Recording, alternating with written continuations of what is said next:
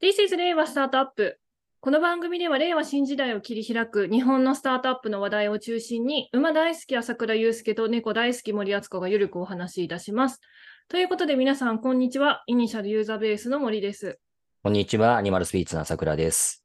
朝倉さん、お忙しかったですかね？ちょっとね、そう、バタバタしていて、ちょ先週僕あの飛ばしてしまったんですけども、この 令和スタートアップの収録を失礼あしました。毎週ね、毎週一応やってるんですよね、この収録。そうなのよ。実は。うん で、あの、それをちょっと飛ばしてしまったというので、あの、あれですね、アップはちょっと、あの、抜けがもしかしたらできるかもしれないですね。そうだね。まあ、あとね、ちょっとどうしても配信がね、結構遅くなってしまうから、そのニュースの鮮度がね、下がってしまうのをなんとかしたいなというあ意識はあるんだけれども。じゃあちょっとあの、間く、ちょっと間があるということだけあのご了承いただければと思いまして、今後そのアップロードの、えっと、適時性に関しては改善事項という形で。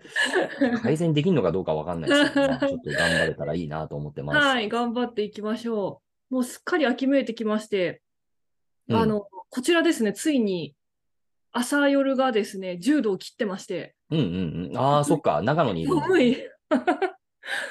今日寒くて起きました、朝。ああ、そっか。まあ、都内もね、ようやく涼しくなってきましたよ。あ、そうなんですか。うん。あと、先週末僕は、あのーちょっと海外にいたんですけれども、あ、そうなんですか。うん。あの、韓国にいて、へえ。すごく過ごしやすかったですね、そっちも。韓国あれですよね。あの、高いですよね、緯度がね。うん、まあ、い高いって言ってもね、まあ、なんなんだろうな、緯度の問題なのかどうなの、まあ、冬はすごい寒いイメージは確かにありますけど、うんうんうん。そんなに日本とソウルも変わんないと思うし、なるほど。極端に変わるわけじゃ決してないんだけれども、まあけどすごい、あの、過ごしやすかったですね、向こうの方が。じゃあ、そろそろ紅葉の季節になりまして、また花鳥風月を楽しみ、一気に冬に突入していくと。紅葉、まあ11月末ぐらいかな。ですかね。うちもう始まってますよ。あ、始まってんだ。始まってますよ。あの街路樹が。東京でさ、紅葉って11月末のイメージだよね、もう。あそうですよねもはや。あの、もう始まってまして、街路樹始まってるのと、あと、周りのですね、山がね、点々とあの茶色くなる部分が増えてきてまして、あー早いですね、こちらは。驚きですね、それは。そっか、そういうことが起こるのか。一気に寒くなってますので、こういうなんか違いとかを、あの、よくわかんないですけど、伝えていたいいけたらと思って。はい。えー、ということでですね、気になるニュースを見ていきたいと思っております。はい。久しぶりですね、これ。久しぶりでも。うんうんあのーいくつかね、いろいろニュースはあったんですけど、はい。えー今日、今日はですね、あのー10月の3日なんですが、はい昨日出てたニュースで、ジャフコグループさん、はい VC のね、えっ、と、ジャフコさんの S、これ読み方あるかな ?SV7 ファンド ?SV7 ファンド？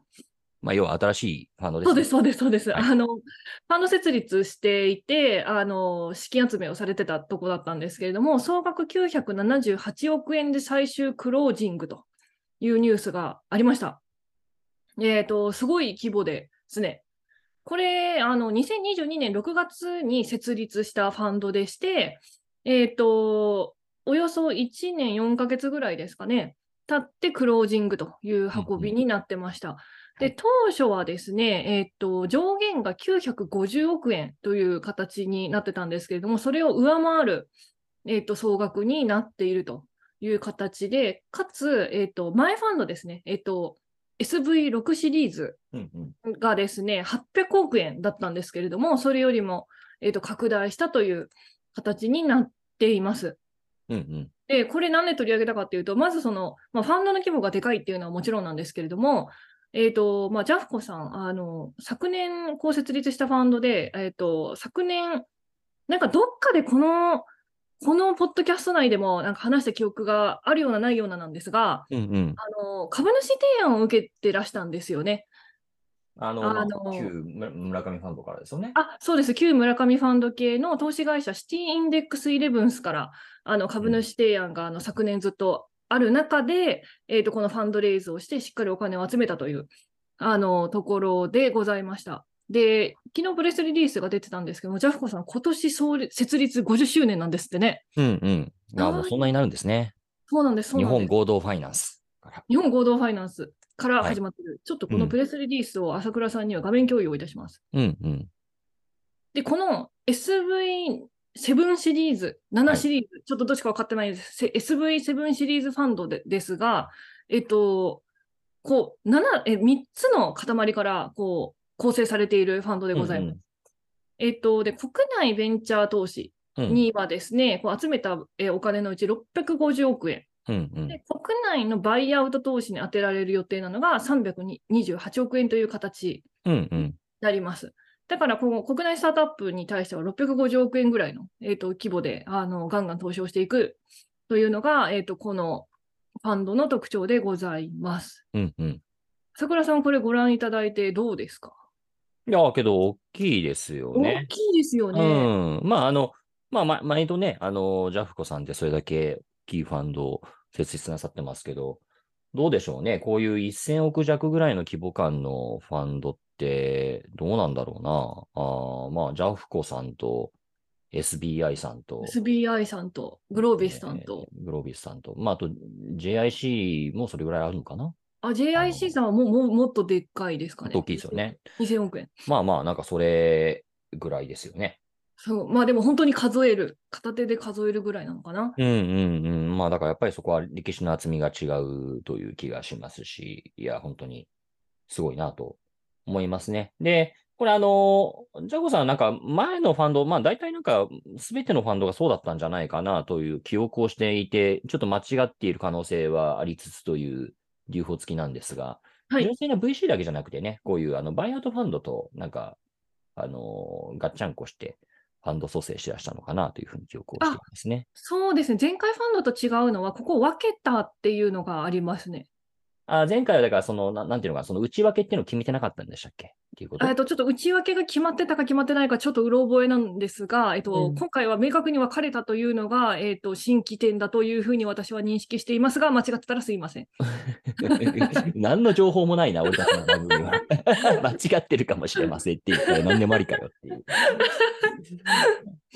そうだね。けど、あの、いや、そこがなんか、まあ一般的な VC とはまたちょっと違った印象になると思いますしね。まあ、うんうんうん確かにバイアウト、うん、まあスピンアウトとかもね、なんかイメージして、あの、蘇生しらっしゃるのかなというふうには理解をしています。そうですね。これは、でも、うすごいまた大きい、あの、ファンドができたので、まあ、あの、後半ですよね。レイターのスタートアップは結構嬉しいですよね。こういうファンドがあるっていうのは心強いというか。まあそうですね。まあ、あの、レイト専業でやってらっしゃるのかどうなのかっていうと、あ、専業ではないですよ。うん、いや、まあ、えっと、あ、専業というか、冷凍からをやってくれるのかどうなのかっていうと、あ、確かに。うん、多分違うんだろうな、というふうにはうんうんうん思うんですけれども、まあまあ、けどこれだけね、資金の出しがいるっていうのは結構なことかなと思います。うんうんうんはい、ということで、えーこの番組はスタートアップ情報プラットフォームイニシャルの提供でお送りいたします。イニシャルの法人有料会員は毎月丸の内オフィスで150名程度の交流会に参加できます。オンラインコミュニティもありますので、ご興味ある方はイニシャルまでお問い合わせください。ということで、本日のテーマに、えー移ってまいりたいと思います。朝倉さん。はい。これから私、どこに行くと思いますか？うん、いや、さっき聞いちゃったけど、あ、そうなんですよね。行っちゃったんだけど。少し暖かいところ。少し暖かいところに行ってきます。あの、福岡のですね、スタートアップ55というあのイベントに、えっ、と、セッションがあって、そこに登壇する予定で行ってきますと。あ、それなんか森さんが声かけてくれたやつだ。僕も。あ、そうですね、そうですね。ちょっと予定はい。的に無理でした。そうだ。そうです、そうです。これ。れ、セッションに行ってくるんですけれども、あの、ここね、結構ピッチがあるんですよ。はい。で朝倉さん、よくピッチの審査員をやられますよね。そうですね。はい。えー、前々、前々前回ぐらいかな、えっ、と、にですね、ピッチの裏側をまた喋るかみたいな話があったので、ピッチについて喋りたいと思います。はい。えーっと、今僕のなんか頭、今空っぽで、なんかそんなに話すことあったっけって今思ってますけど、はい。はい。話しましょ朝倉さん、ピッチとは何なんでしょうかね？う。プレゼント、プレゼントの違いはそごこから？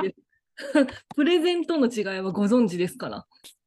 ああ、まあけど、なんでしょうね。よりなんか売り込みっていう色合いが強いですよね。まあ、自分たちの、おまあもちろん事業の説明をするんですけれども、まあ、のっぺんだらりとなんか平坦に説明するのではなくて、自分たちの会社っていうのがもういかにすごくいけてるか、自分たちの事業っていうのはどれだけエキサイティングな領域なのかっていったことを、いろんな人たちに、まあ理解してもらうために、うんあの、なんかそういったステージとかで話す機会で、えー、まあこれがなんか目的っていうのがね、資金調達のこともあれば、顧客獲得のこともあるし、うんうん。まあ採用目的であったりだとか、その、まあなんだろうね、あの、出場者によって思惑は様々ではあるんですけども、いずれにせよ何かしらの側面で、えー自分たちの自社の魅力をアピールしようとする場ですと。うんうん。なんで結構なんかあの、昔のガイ川崎さんって、まあ有名な、あの、アップルのエヴァンジェリストの日と言いますけど、この人だから結構いろんなスタートアップの本書いてて、そこで出てくるピッチっていう言葉は大体なんか日本語訳さするとね、なんか売り込みっていうふうに訳されているような気がしますね。まあ売り込みですね。確かにね、えっ、と、うんビジネスシーンで使われるときは、売り込みを指すのが一般的というふうに、私も今、あの、さっき調べたんですけど、うんありました。朝倉さん、うんさすがです。えっ、と、ピッチはですねあの、短い、短いプレゼン。あの、プレゼンの中でも、あの、ごく短い時間のものを指すことが、えっ、と、えっ、と、その大きい差分になるというふうに、えっ、と、いろいろ調べたら、えっ、と、で、出てきました。なので、えっ、と、まあ、伝えたいことを端的にまとめ、論理的にいかに説明するかがポイントになるとあいうふうにございました。うんで、えっ、と、ピッチはもともと、えーシリコンバレーの投資家から資金を得るために始めたプレゼンスタイルですと。まあ、うんうんシリコンバレー発祥という、えっ、と、説が、えっ、と、ありますと。はい。で、まあ、有名なのがエレベーターピッチですよね。うんうん。エレベーターの移動中に、あの、投資家に売り込むみたいな、あの、うんうん感じで、まあ、エレベーターピッチで、えっと、だからエレベーターの中なんで、まあ、30秒程度ですよね。はいはいはいだからはい。日本語だと、え、何文字ぐらい ?300 文字いかないか。うんうん。250ぐらい。だからツイッターの、ね、投稿、あ、文字制限があった場合、投稿を、まあ、2個分ぐらいでまとめるぐらいですかね。うんうん。あ、そうだね。でそういう意味で言うと、さっきピッチってなんかそういうステージでなんかいろいろ話すっていうふうに言ったけど、そうだね。ピッチ自体はもうちょっと一般的なそういう売り込みそのものを指していて、まあなんか我々がピッチっていうふうに聞いてよくイメージしやすいのがそういうピッチイベントであったりするっていうのはああ、るかもそうですね。うんうん。はい。なんかあのエレベーターピッチもありますね。エレベーターピッチもあって、あの、いろいろ、その、朝倉さん言ってたように、目的に応じて、ほにゃほにゃピッチみたいに変わるらしいです。うんうん。インベスターピッチとか、コンテストピッチとか、ツイッターピッチとかあるらしいです。はいはい今だって X ピッチになるのかな？この間、俺そういえば初め、初めてじゃないけどさ、なんか本当にエレベーターの中で事業説明されて、あ、これエレベーターピッチだって思った。こんなことあるってちょっと面白かったけどね。それって頭にちゃんとスッと入ってきました？いや、まあけどさ、まあそこって何か印象残って、そこでちょっとじゃあ、なんか名刺交換でもさっとできるんだったらするなり、なんかちょっと確かに確かにメッセンジャーで連絡しますとか言って、よかったらまた時間改めて作ってくださいっていうような、そのフック作りですよね。うんうんうんうん。うん。いいですね。あの、じゃあエレベーターピッチってそんなに受けることないんですね。ないいや、エレベーターピッチってさ、本当にそんなエレベーターの中でさ、話されるはいかなかなかなくない？ああ、いや、それはすごいなんか、わなんていうか、本当に、なんなんていうか、気合入った起業家の方はあると思いますけど、はい。で、いや、この間受けて、別に初めてじゃないけど、まあ珍しいはいはなって思いながら、なんか、これちょっと本当にエレベーターピッチだと思って笑っちゃったよね。あ、じゃあ、売り込みっていう点では成功してますよね。印象残ってるから。そうだね。大体さ、日本のエレベーターだったらエレベーターの中で喋ってたら怒られるじゃん。あれもよくわかんないよね。なんでダメなんだよ、みたいなさ。なんか私は静かにそんなさ、大騒ぎしてるわけじゃないんだから、あれもよくないと思うんだけどね。日本文化のよくないところだと思います。エレベーターの謎のね、あの、あれで、ちょっと笑いそうにいつもなってるんですけど、私。うんうん。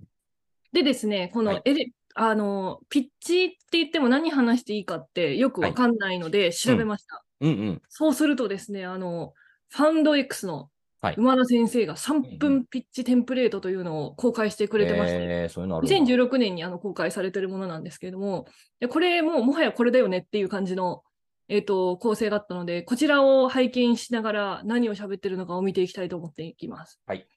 あ、なんかへ、なんか変な風になっちゃった。いいねちょっとねそういうの、この音声でそこまで説明しなくてもリアルタイムで。あ大丈夫ですか？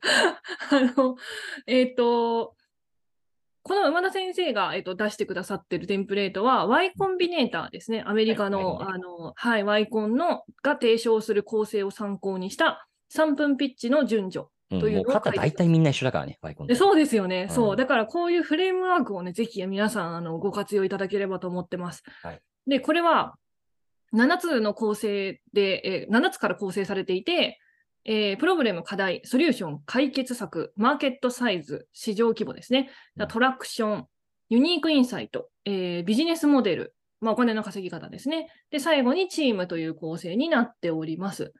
大体みんな、あれですかね、あの、どん、えーイベント、イベントでこう見るピッチもこんな構成になってますか？まあだ、まあ、けどそうだな。結構人によってで構成違いあるかもしれないですね。あ、そうなんですね。大まあ体要素としてはなんか、まあ、うんカバーしてること多いかなというふうに思うんだけど、人によってはずーっと延々と課題の話をし続けたりとか、逆にうんもう、なんかもういきなり自分のプロダクトの話ずーっと延々とし始めて、一体誰の課題を解決してるのかよくわかんないなと思うことだとか、あ、まあそうなんですね。うん、人によって様々ですね、その点で言うと。投資家目線だと、この7つは漏らさずに欲しい感じですか？どうでしょうね。なんだろうな。うーん、このピッチにさ、なんかどういう目的を持ってピッチするかじゃないですか。うんうんだからそれによってまた違うと思うんですよね。そでう、もちろんまあ、あのなんだろう。もちろん欲しい要素っちゃ欲しい要素だけど、だけど必ずしもその自分たちの力点だとかどこを強調するかによって、うんうん。あの、これ丸々全部カバーするのがいいこともあるし、まあ、あのそうでないこともあるだろうし、そこはなんかなんだろうな、あんまりチェックボックス的に考えない方がいいのかもしれないですね。うんうんうんうんうん。そうや、まあ、そういううん、まあ、そんなずれたことにはなんないと思うけど。うんうんうん。なんかその目的っていうのは、例えば、今回はそのピッチの裏側にしたので、イベントピッチの場合に限定して考えてみるならば、うんなんかどう、どう考えるべきなんですかね？こう目的の設定っていうと、このイベントのピッチの目的って何になるんですかね？うん。うん。いやいや、それはだから本当に人それぞれなんですよ。うんうんうん。例えば、その、いろいろ日本でもそういう、その、なんかね、まあ、ああの、スタートアップ系のカンファレンスがあって、そこでピッチやってる人たちいるじゃないですか。はい。で、あの人たちね、みんななんかあたかもなんか全部資金調達みんな目的でやってんだよねっていうふうに思ってるかもしれないけど、いや、全然そんなことなくって、本当に顧客獲得のための、なんか、もう、ああいうの動画で残ったりするから、なんか、まあ、そういった動画をなんかレファレンス用に見てほしいとか、はいはいはいはい。あとは本当に完全に採用目的に振って言ってくうんる人、うんうん。中にはいますよ。まあ、あの、珍しいは珍しいですけどね。うんうん。まあ、あの、何にせよ、事業の成長性っていうのがこんだけあるんだよっていうのを見せることが大事ってことは変わらないと思うんですけど。なるほど。うん。朝倉さんが、えっと、審査員にこうなるときって、まあ、その、なんていうんですかね、イベンイベントとか、その、主催、え、ピッチを主催する、あ、ちょピッチの主催、ん？ピッチを主催するイベントの目的に、えっと、もういろいろよって変わる部分もあるかもしれないんですけれども、なんか審査員として必ずここは見てくださいって言われるところとかってあるんですか？あのね、あの、これすごくいい質問で、うんうん。あのね、ないんですよ、それが。おえ？あ基本的にない。好きに見てくださいみたいな感じですか？あのね、えっと、あちょっともうもう少し丁寧に言いますね。はいはいはい。うーんと、今ね、さっき、その、なん、なんていうんですかね、その資金調達をするっていう角度なのか、あるいはその一消費者として応援したいっていうのだってあるかもしれないじゃないですか、別にうんうんうんかります。それはどちらかというと。と、顧客視点でってはいはいはいわかりますですし、まあなんかいろんなその評価の仕方ってあると思うんですけれども、うーん、多くのピッチイベントって、まあベースとして基本的に、その投資対象としての評価っていう観点がありつつ、あんまりり。なんかな、な何の軸で評価してほしいかってことってあんまり言われてないんですよ。その前提が揃ってない。なるほど。だから、会社としての成長性っていうところで評価してくれっていうのであれば、それはそれであるんですけど、うんうんこれは投資、投資案件として。まあ、うんうんそもそもさ、投資案件って話しだすと、えっと、それって、まあ、プライスがか異なったら全然条件違うわけで、うんうんうんうん。なんなんかここでも、何度かここでも話したことあるかもしれませんが、あの、いい会社といい投資案件って全く、全く別物独立した事象はいだから、はいはいはい。あの、まあ、そもそも評価できませんって話になるんですけど、うんうんうんうん真面目に言い出すとね。あんまり沿ってないんですよ。で、項目として、例えば、なんだろうな、事業、市場性何点とか、うんうん。なんか、プロダクトのユニークさ何点とか、チーム何点みたいな、そういうこと細かな、なんていうか項目ごとでく切ってくるところもあるし、うんあのーもうものすごくざっくり、うーん、20丸1個つけて、あと丸3つつけてみたいなやつ。うんうん。例えば ICC なんかはそういうスタイルなんですね。うん。だからそういう評価のなんか流度っていうのは、あの、すごい、あの、ち、あの、あれによって違いますよね、イベントによって。うん。さっき言ったみたいな、その市場性、プロダクトのユニークさみたいな項目が5つとか6つとかあって、それぞれうん5点満点で評価して、なんか合計点が高い方が勝ちみたいな。まあ、そういうのが、割と多い気はするんですけど、なるほど。あのね、絶対わかんないんですよ、これ。絶対わかんないっていうか、だってそんなさ、5分とか7分とかピッチ聞いただけでチームがいけてるかどうかなんてわかんないじゃないですか。うん、確かに。で、今のね、ピッチイベントのような話話をしましたけど、うん似たようなやつで、まあ、某、まあそういうイベントの、まあちょっとピッチそのものの審査員は、ちょっと時間かかりそうだしお断りしたんですけど、じゃあせめて書類審査をしてくれって頼まれたことがあって、うん。で、もうプレゼンの資料がうわーって書くんですね。30、30とか40とか。で、まあ見るんですけど、全部。これでチーム評価したとか言われても無理なんですよ。だって15枚ページとかのさ。うんうんうん。あってもないし聞いてもいないしさ、そんなん。だけど、すまあ、まあ、けど現実問題はそんなのいちいち話き、なんかもっと調べに行くとか話聞くなんてこれ不可能だし、そんなことのためにそこまでね、そんな引き受けないしさ。うんうん。だからこれはあの、本当リアリティある話として、あの、もうチーム何点ってそれとつけろって言われちゃったから、うん。チームに関するプロフィールの説明があったら3点、そこに写真があったら4点、うん、チーム本当に名前しかなかったら2点とかにしたよ。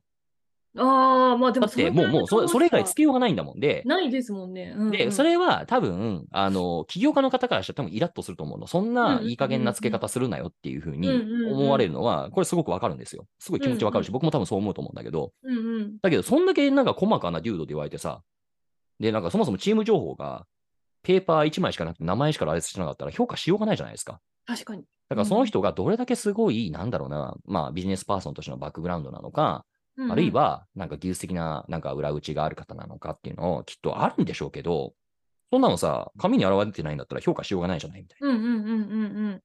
なんか、ね、ななんだろうな。言うなれば、センター試験で5科目選択しなきゃいけないんだけれども、1科目選択してなくって、なんかそれに対してなんか文句言われてるに近近い感じですよね。うんうんうん。ただなんか文句言いたくなる気持ちはわかる。うんうんうんうん。うん、だから紙のやつは特に思いますけど、その伝え方が下手だったらもうなおさら、なんか伝わんないっすよ。わかんないっすよ。そう、そういうことですよね。そう。あとね、その、うん。紙じゃなくて実際にリアルのピッチイベントもそうですけれども、はいたまにさ、そのプレゼンの仕方何点みたいなのとかもあったりするわけですよ。なるほど。でなんかこ声が大きいとか？多分そういうこと。うんうん。で、評価する方としてはさ、ぶっちゃけそれ大事なのみたいな、中身なんじゃねえのって俺とか思ったりすることもあるけど、それじゃなんか単に説明うまいやつが点取ればいいのかよみたいな。うんうん。まあ、けどね、大体説明うまい人っていうのは、あの、授業の、まあ、なんか良さと説明のうまさって大体、大体、あの、何かしら比例するというか、相関性あると思いますけど、うんうんうん。思いますけど、まあ、印象論としてはね。なんですけど、いや、そこそれだけで独立して大事っていうふうに正直思うし、うんうんうん。もうだけどさ、ね、引き受けて項目としてあるからつけなきゃいけないよね。5点とかうんうんうん3点とか1点とかさ。だこれ難しい。あとなんかその出場する方としてはそんなね、評価項目なんか最初から知らないわけで。うん、あ知らないです。うん。なんでね、まあ、あのな、何を申し上げたいかというと、うんうん。さっきのね、森さんの質問に戻りますと、うんうん。まあ、そもそもどういう観点で評価するっていうのは、まあ、なんか、なんだろうな。うーん、項目ごとに対する点数の付け方とか指示されていたとしても、そのなんかもうちょっと土台となる背景の部分っていうのがうん、あんまり共有されていないっていうのはよくある。あとさ、実現可能性とか言われてもわかんないよね。それわかんないですね。わかるわけねえじゃんみたいな。だけどつけなきゃいけないよね。うんうんうんそうなるとさ、なんかもうすげえありふれたなんか簡単そうなやつの方がいいわけみたいな。うんうん。それ実現可能性あるでしょうね。インパクトないけど、みたいなことってあるわけだよね。だからあれは、多分にその、ピッチ運営者、大会開催者の、なんていうか、センスが問われる。で、ん んと、言ってしまうと慣れてない主催者ほど、そうやって項目別に点数設定する。あ、そうなんですか。へえ。ね。うん。いや、さっきのさ、こうなんか表現方法がどうだったとかさ、はいはいはいはい実現可能性がとか分かるわけねえじゃんみたいなものをこと細かく、その7分とかのわけな枠で分かるはずないのに、それを表うんうん採点しろっていう風なオーダーをされますよね。だから ICC とかは、それこそ小林さんがずっとね、あのーまあ、イベントをずーっともう十何年企画なさってきて、運営なさってきて、たどり着いたところが、まあ、二重丸、丸々丸で、まあ、これもさ、その評価の仕方って、なんなんだろう、投資家としてどうなのかって話なのか、顧客としてどうなのかみたいな、うん。本来観点違うし、まあ、ある種それをごっちゃにして採点してるから、うん。気持ち悪さは絶対あるんですけど、うんうん。だけど、俺、行き着くとこしたとしては、こうなるよねって。うん言いますね。僕もなんか10年近く、あの、審査員芸人してますけど。じゃあ審査員としては、そのやっぱ点数化っていうよりも、まあ、松竹梅とか、そういうざっくりした方がまあやりやすいはやりやすい。やりやすいまねあ、。そうだよね、今の話聞いてると。うん、とか、まあ、この中からなんかもう飛び抜けた一社と、あと3社丸選んでぐらいの方が、うんうんうん、そもそもさ、そのスタートアップにさ、なんか、レーダーチャート全部埋めろみたいなのを求めるのがさ、で、レーダーチャートがなんかでかかったところが勝ちだっていう風な、なんかさ、考え方ってセンスないじゃん。うんうんうんうん。そういうことだと思うんですよね。なるほど。あるいはな、本当にプレゼンが上手い人コンテストだったらさっきの表現の仕方がいいかもしれないけどさ、うんうんうんうん。それって意味ありますって僕は正直思うしさ、うんうんうん。そんな感じかな。そうするとあれですね、じゃあピッチでね、ピッチに出る側はね、すっごいそこにね、あの熱量を持って緊張して取り組んでいるはずだと思う、うんうん、思うんですよ。そうですね。はい、彼らには、で、多分一喜一憂しちゃうと思うんですよ。はい。ああ、しますよね。わかりまね、すよ。しますよ。私だったら絶対するよと思って、あの、そういう方に向けて、あの、アドバイスありますか？マジ気にしなくていい。ね、そういうことになるよね。うん。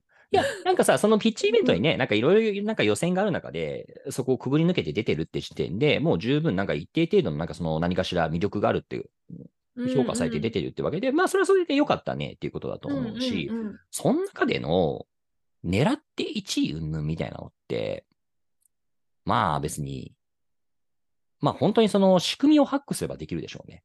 うんうんいると思うけれども、うん、まあ正直ね、それそこまで気にしなくていいと思いますよっていう。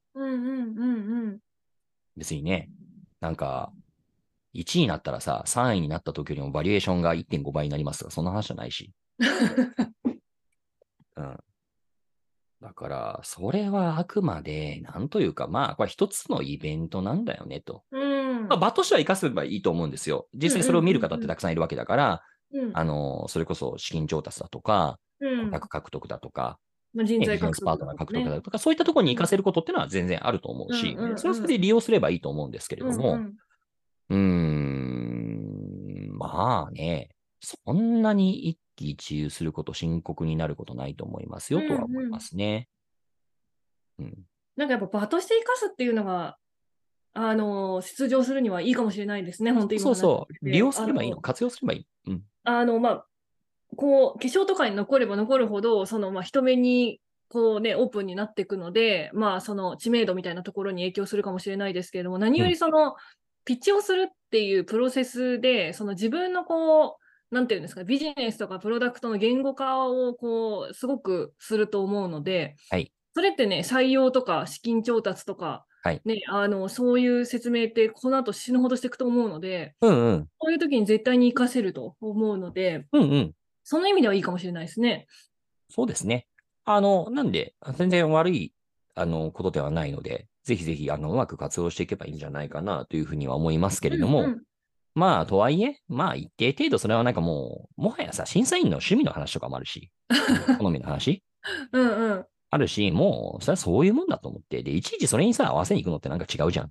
と思うんだよね。審査員に合わせに行かなきゃいけないスタートアップって何なんだよって思うしさ、うんうんうん別にわかんないんだったら結構っていうスタンスで俺いいと思うし、うんうん。うん。から、いいんじゃないですか。まあそうですね。感じかな。あとはね、もう少し付け加えると、あのー一つはその、なんだろう、フィードバックうん。を受けること。これはあのー実際、自分が過去にね、例えばエンジェル投資先がそういったピッチイベント出るので、ちょっと見てくれとか。あるいは、その公式のなんだろう、その、なんかその事前イベントみたいな、ちょっと、うんうんまあ、セミオフィシャルというか、まあ、オフィシャルだな。オフィシャルイベントで、そのピッチを全部聞いて、フィードバックするっていうのあったんです。ある、そういうのに出たこともあるんですけど、うんうん。まあ、それはね、結構やっぱり活用した方がいいと思いますね。あ、自それいいです分でこれはと思って言っても、うんやっぱり結構、客観的に見たときに全然、なんかちょっとピントずれてるみたいなことがうんうんうんうんあるから、そこは、あの、素直に聞かれた方がいいと思いますし、この間もそそれこそね、ICC の京都ありましたけど、それの、そのプレイイベントでそういうピッチのフィードバック大会っていうのを僕出させていただいて、で、まあ、結構いろんな人にいろんなことを申し上げたんですけれども、やっぱね、それ直してきた人たちすごく良かったですよね。そうですよね。評価されてました。うんうん。あの、割とね、前のやつを踏襲してそのまま来る人もいるし、結構全面的に入れ替えていって人もいますけど、まあね、それもだから、そういうね、ピッチになんかどれだけ時間かけるか、リソースかけるかっていうこととの、あの、比較ではではあるんですけど、うんうん。まあそこまでちゃんと真面目にやると、まあやっぱり内容良くなるよね、というふううんに、っうんうんうん。ていうのが一つ。うんうん。で、もう一つ申し上げたいのは、うーんとね、これ、イベントに限らないんですけど、はい。えっとね、まず覚えておくべきことは、はい。聞いてるリスナー、オーディエンスは、あなたほど、あなたの事業に興味がないってことなんですよね。あ、まあ、それよく言いますよね。これはね、すごく大事な部分で、うんうん。話してる人って、まあ、ものすごくその自分、事業に心血を注いでるわけじゃないですか。で、めっちゃ、はいなんだろうな。まあ、当たり前ですけど、真面目にやってるはずで、それの良さを全て伝えたいっていうふうに思ってると思うんですよね。わかります。で暗黙の前提として、自分がこんだけ全力で死ぬ気でやってるんだから、相手もなんか真面目にね、すげえ神経注いで聞いて当たり前だろうっていうことを前提にしてると思うんだけども、残念ながら世の中そういうふうにはできてなくって、世の中であなたの事業に一番興味があるのはあなたですっていうことなんですよ。あもうそうですね。興味ないっていうことを前提に出発して始まってほしい。まあ、つまり、もうとにかく向こうが食い込み気味で、えー自分の事業に興味あるときに、うちはこうだよってことを説明するっていうスタイルと、まあ、ぶっちゃけもう疲れた、興味ないみたいな人に対して自分たちの事業を説明するのって、全然、それこそ売り込み方が違うはずで。違いますね。フックの作り方違いますね。そう。で、前者のパターン、とにかく食い込み気味でお願いだから教えてくれっていうパターンって、まあ、ないと思うよ、まず。まあ、そこまで言ったらもうね、ピッチ、もうもう別に何でもいいからね。そうですよね。いや、例えばこれあの、うん。あの、普段の VC に対するピッチだって同じだし、あ確かに。そういうピッチイベントにも同じなんですけど、あの、営業でも一緒ですね。ままあ、そう、全く興味ないとまでは言いませんよ。うんだけど、例えばピッチイベントだとね、まあ、YC とか本当如実ですけど、僕が言ってたことがやっぱり50社、60社ずっと1日で聞いたりとかってあるわけですよ。はいはいはいはい。それぐらい1日で聞いてたんじゃないかな。もう疲れてくるわけ、20社と疲れますね。うんうん。最初の1社、2社、3社とかめっちゃ覚えてるよ。わかります。こっちもね。今日さ、もう特に YC なんてあの単調なピッチがずーっと延々と続くから、よくあんなのみんな見てるなって思うんだけど、飽きるわけですよ。最後何も残ってないんだよね。途中とか。はいはいはい。で、大事なのは、そんな状態でも何かしらフックを残せるかどうか。そうですよね。ピッチの場で完結する必要なくて、そこに何か爪痕を残せるかで、うんうん。で、もうとにかく、その、情報量をとにかく従前に伝えようとするっていうことよりも、何かもう、そもそもあうん自分たちが何をやってるかっていうことをちゃんと正しく繰り返しね。うん。伝える、理解してもらう。これが全て。だからもう情報量20%とかでいいと思うんですよね。なんかもう、あ、全然伝わってないってイライラする程度じゃないと盛り込みすぎだと思います。耳が痛い。いやー、情報量多すぎるんだよ。いや、耳が痛い。私もあれ、オタク気質なので、ああ、のオタクの人がハマりがち。ね、そうなの。で、新サービスやってた時とかも、うんもう、え、いけるって思っちゃうんですよね。ポジティブだから。だから、すごい情報量をニコニコ笑顔で語り続けるんですけど、なんか、聞く側を追うですよね。いや、これだから、例えばさ、いや、本当によくありますけど、僕あの、イベントじゃなくて普通のピッチでも、だいたい30分で設定してるんですよ。はいはい。30分で設定して27分喋られると、ピッチされると、確どう。すんのこれみたいになるのね。質疑なしかみたいな。まあ、普通そしたらね、まあ、やっぱりなかなか次には続きづらいよね。うーん、確かに。っていうのはね、ちょっとぜひご理解いただけるとありがたいなと思いますし、まあ、事前にね、なるべくちょっと何分ぐらいでお願いしますっていう風な目安はお伝えしてるんですけど、うん。うーん、いや、けどそういうのは結構ありますね。気持ちはわかるよ。すごい。はいそれだけ魅力たくさんあるんだろうけど。ね喋りたくなっちゃうんですよ。そんな感じですかね、ピッチに関しては。あじゃあみんなも気をつけてください。私は今、あの気をつけようってあ改めて思いました。うん、まあけどさ、そんなことを言いつつ、僕も VC のさ、ファンドレイズでピッチするときすげえ話し続けてるから、それはもう自分にブーメランなんですけどね。気をつけようって感じなんですけど。わかるよ。だから気持ちはよくわかるよ。自分もよく言われるからってやつです。そうなんです。はい、ということで今日の学びは、あのピッチの結果では一喜一憂しない。はい。喋りすぎない。はい。ということを肝に銘じて、あの、ピッチをぜひ、あの、よあの活用してあの自分の糧にしていただければと思います。はい。ということで皆さんごきげんよう。きげんよう。